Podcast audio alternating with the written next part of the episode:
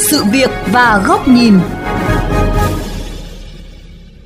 Thưa quý khán giả, những ngày qua, khu vực miền Trung đã phải gánh chịu những cú đánh liên tiếp của bão lũ. Người dân cả nước liên tục có những hoạt động ủng hộ hướng về đồng bào nơi đây. Tuy nhiên, những ngày gần đây trên mạng xã hội lan truyền những đoạn clip, hình ảnh sai lệch về người dân miền Trung vứt bỏ đồ cứu trợ bên đường hoặc những video được dàn dựng nhằm trục lợi cá nhân như vụ việc huấn hoa hồng vừa qua. Điều này đã làm dấy lên nhiều ý kiến trái chiều xung quanh việc thiện nguyện làm và nhận thế nào cho đúng và hiệu quả. Trong chương trình sự việc và góc nhìn hôm nay, chúng tôi sẽ phản ánh và đưa ra góc nhìn chi tiết về vấn đề này. Xin mời quý vị cùng theo dõi. Thưa quý thính giả, những ngày qua, hình ảnh chân thực về sức tàn phá khủng khiếp của các cơn bão khiến người dân cả nước không khỏi xót xa khi đồng bào miền Trung oằn mình trong bão lũ, nước trắng trời, biến đường thành sông, nhấn chìm nhà cửa, của cải và cả tính mạng của người dân. Lúc này đây, người dân trên khắp cả nước đều hướng về miền Trung ruột thịt bằng nhiều hình thức cứu trợ khác nhau. Bà rút hết cái tiền lương của bà ra. Thì hôm qua bà nạp 10 triệu, bữa nay bà nạp 10 triệu nữa chỉ vận động mấy cô chú rồi đó. Hùng lại người thì góp công người thì góp sức. Gói bánh gửi ra mãi giúp đỡ được bao nhiêu thì mình giúp. Hôm trước em mới lúc Facebook em vô tình em thấy việc ở miền núi á người ta đang gói bánh chưng để ủng hộ. Cái em cũng suy nghĩ thôi mình không biết gói bánh chưng mình gói bánh tét đi. Mà với lại kho quẹt này kia mấy cái đồ ăn liền để mà gửi cho dân người ta ăn liền. Có thể thấy mỗi hành động, sự giúp đỡ hướng về đồng bào miền Trung dù nhỏ bé nhưng chan chứa tình người, tiếp sức cho bà con vượt qua khó khăn, hoạn nạn. Thế nhưng thật đau lòng, những ngày gần đây trên mạng xã hội lan truyền những đoạn clip, hình ảnh sai sự thật về việc người dân miền Trung vứt bỏ đồ cứu trợ bên đường hoặc những video được dàn dựng, cắt ghép nhằm trục lợi cá nhân. Những video này đã nhận được nhiều sự chú ý của cư dân mạng và gây ra nhiều luồng ý kiến trái chiều, đồng thời cũng làm méo mó đi hình ảnh của đồng bào vốn đang chịu nhiều khốn khổ do bão lũ là người trực tiếp cầm lái chuyến xe thiện nguyện đến đồng bào tỉnh Quảng Bình, anh Hữu Sơn cho biết hiện những thông tin lan truyền trên mạng hoàn toàn sai sự thật.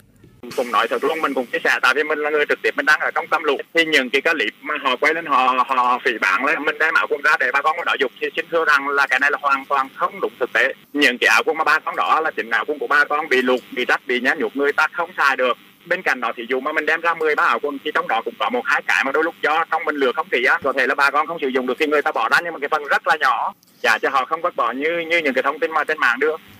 Trường hợp trên chỉ là một trong hàng trăm bài viết lan truyền trên mạng, chứa đựng những thông tin sai sự thật, ngụy tạo hồng dàn dựng nên một thực trạng đen tối của tình hình mưa lũ, gây biết bao thiệt hại to lớn cả về người và của các tỉnh miền Trung. Theo luật sư Nguyễn Văn Hậu, Hội luật gia thành phố Hồ Chí Minh, thì những hành vi lan truyền thông tin sai sự thật sẽ bị xử phạt vi phạm hành chính, thậm chí xem xét đến xử lý hình sự nếu sự việc nghiêm trọng thì đối với những hành vi về đăng tải thông tin sai sự thật trên mạng xã hội trên Facebook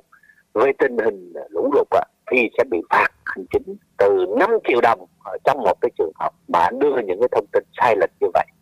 Và nếu như còn tái phạm á thì chúng ta sẽ xem xét để xử lý hình sự đối với những cái người có những cái à, hành vi thông tin sai lệch xuyên tạc gây hoang mang cho nhân dân để gây ra những cái hậu quả nghiêm trọng thiết nghĩ để hoạt động thiện nguyện mang lại hiệu quả, lan tỏa giá trị nhân văn, mỗi người dân hãy bình tĩnh, tỉnh táo, tiếp nhận thông tin có chọn lọc, có kiểm chứng, nhất là những thông tin trên mạng xã hội, tránh để các đối tượng xấu lợi dụng, lôi kéo. Đồng thời chúng ta nên lắng nghe người dân ở những vùng lũ thật sự cần những gì, không nên hoạt động thiện nguyện theo kiểu phong trào, thiếu tính toán, mà hãy trao đi những gì mà người dân nơi đây thật sự cần, đừng cho những gì mà mình đang có. Tôi chính là cao với phát tiền để mua sắm nhá. Tốn nhiều rồi, quá nhiều rồi đặc phí. Nên giờ là nói chuyện với mấy anh là để không mua sách giáo khoa cho học sinh nữa, rồi cho học sinh, rồi ờ, là có chăn màn. Nói chung mấy ngày là các nơi các vùng là ủng hộ. Cơm gạo nó đủ. Nhưng mà có cái là một là thiếu đồ tiền lặt vặt tí ạ. Có nhà là sập cửa nhà đồ đoàn cũng đi hết nữa. Có nhà cũng sập nhưng trong nhà cũng còn chí nữa nhóm nó tạo điều kiện thì nên cho thêm bà con bếp ga mini còn hoặc là những cái đèn pin hoặc là đèn cây tại vì bây giờ bà con ngoài này có khi là có nhiều nhà là không có lửa không còn nước sạch để mà nấu mà đúng nấu nữa. Thưa quý thính giả, mọi hoạt động cứu trợ đều xuất phát bằng trái tim yêu thương. Tuy nhiên thực tế cũng cho thấy nhiều hoạt động cứu trợ tiến hành tự phát, không được tổ chức quản lý, điều phối một cách chuyên nghiệp thì khó đạt được hiệu quả cao và dễ nảy sinh những bất cập.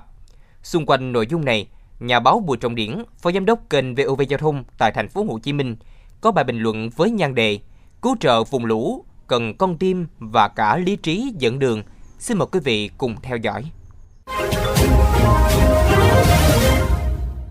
Thưa quý vị và các bạn, những ngày qua, bão lũ hoành hành ở miền Trung gây bao cảnh ngập lụt, tang thương, khiến nhiều đồng chí đồng bào thiệt mạng. Trước nỗi đau khôn nguôi của bà con miền Trung, các cấp các ngành từ trung ương đến địa phương cùng nhân dân cả nước lập tức thực hiện tinh thần tương thân tương ái, lá lành đùm lá rách, tổ chức các đợt quyên góp, ủng hộ, cứu trợ kịp thời.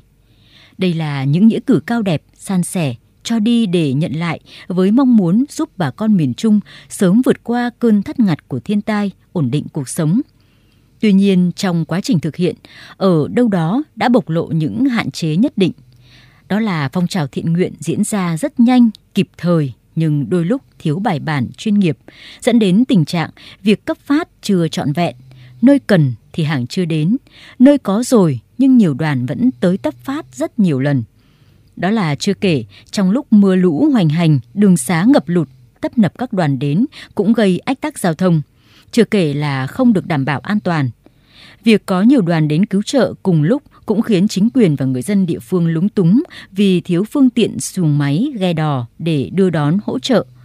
Cũng có đoàn do không hiểu rõ nhu cầu người dân vùng lũ, vùng sạt lở đang cần gì, muốn gì nên có đem tặng các chủng loại hàng hóa như là mì gói, thức ăn nhanh vào vùng lũ thì bị ngấm nước không sử dụng được, buộc phải hủy bỏ. Rất đáng tiếc. Chưa kể, nhiều đối tượng lợi dụng việc thiện nguyện để trục lợi, đánh bóng tên tuổi, thậm chí có cả lừa đảo, khiến dư luận bất bình. Trên không gian mạng, cá biệt có các cá nhân trở thành những anh hùng bàn phím khi chuyên khích bác chỉ trích các hoạt động cứu trợ, nhận cứu trợ của các tập thể và cá nhân, tạo ra dư luận trái chiều gây tranh cãi không đáng có, khiến cho một phần nguồn lực của xã hội bị phân tán, hoạt động cứu trợ cũng như đời sống của bà con vùng lũ thêm phần khó khăn. Từ những tồn tại nổi lên trong hoạt động cứu trợ ở miền Trung vừa qua cho thấy, hoạt động thiện nguyện cứu trợ sắp tới cần một hành lang pháp lý đủ mạnh với những quy định chặt chẽ, cụ thể, chi tiết, tạo điều kiện tốt nhất cho mọi người, mọi nhà thể hiện tấm lòng của mình. Về phía nhà nước, mới đây Thủ tướng Chính phủ cũng đã yêu cầu các bộ ngành cho sửa đổi để thay thế Nghị định 64 về vận động tiếp nhận, phân phối và sử dụng các nguồn đóng góp tự nguyện hỗ trợ nhân dân vùng thiên tai, hỏa hoạn, sự cố nghiêm trọng khi nghị định mới ra đời, đòi hỏi các cơ quan quản lý nhà nước, chính quyền địa phương, cơ sở phải hành động cụ thể hơn để nghị định thể hiện tốt nhất trong cuộc sống. Đội ngũ cán bộ công nhân viên chức, nhất là người hoạt động trong các tổ chức đoàn thể chính trị xã hội với chức năng của mình phải bắt kịp xu hướng của hoạt động thiện nguyện,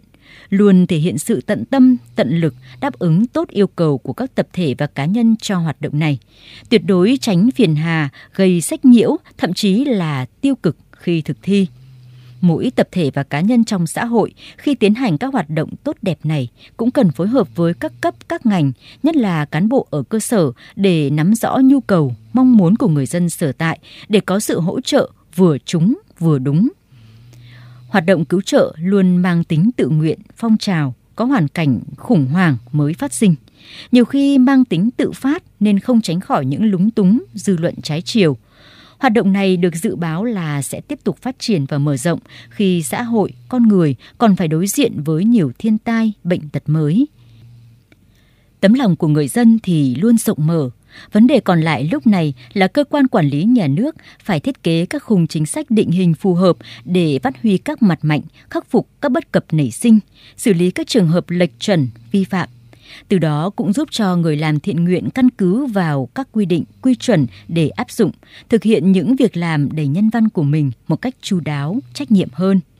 Việc cứu trợ, thiện nguyện cần tình cảm sâu lắng từ con tim và vẫn cần cả sự dẫn đường của lý trí là như vậy. Quý thính giả vừa lắng nghe bài bình luận với nhan đề Cứu trợ vùng lũ cần con tim và cả lý trí dẫn đường của nhà báo Bùi Trọng Điển Đến đây, thời lượng của chương trình Sự Việc và Góc Nhìn cũng đã hết. Xin chào tạm biệt và hẹn gặp lại quý vị trong các chương trình lần sau trên kênh VOV Giao thông, Đài Tiếng Nói Việt Nam.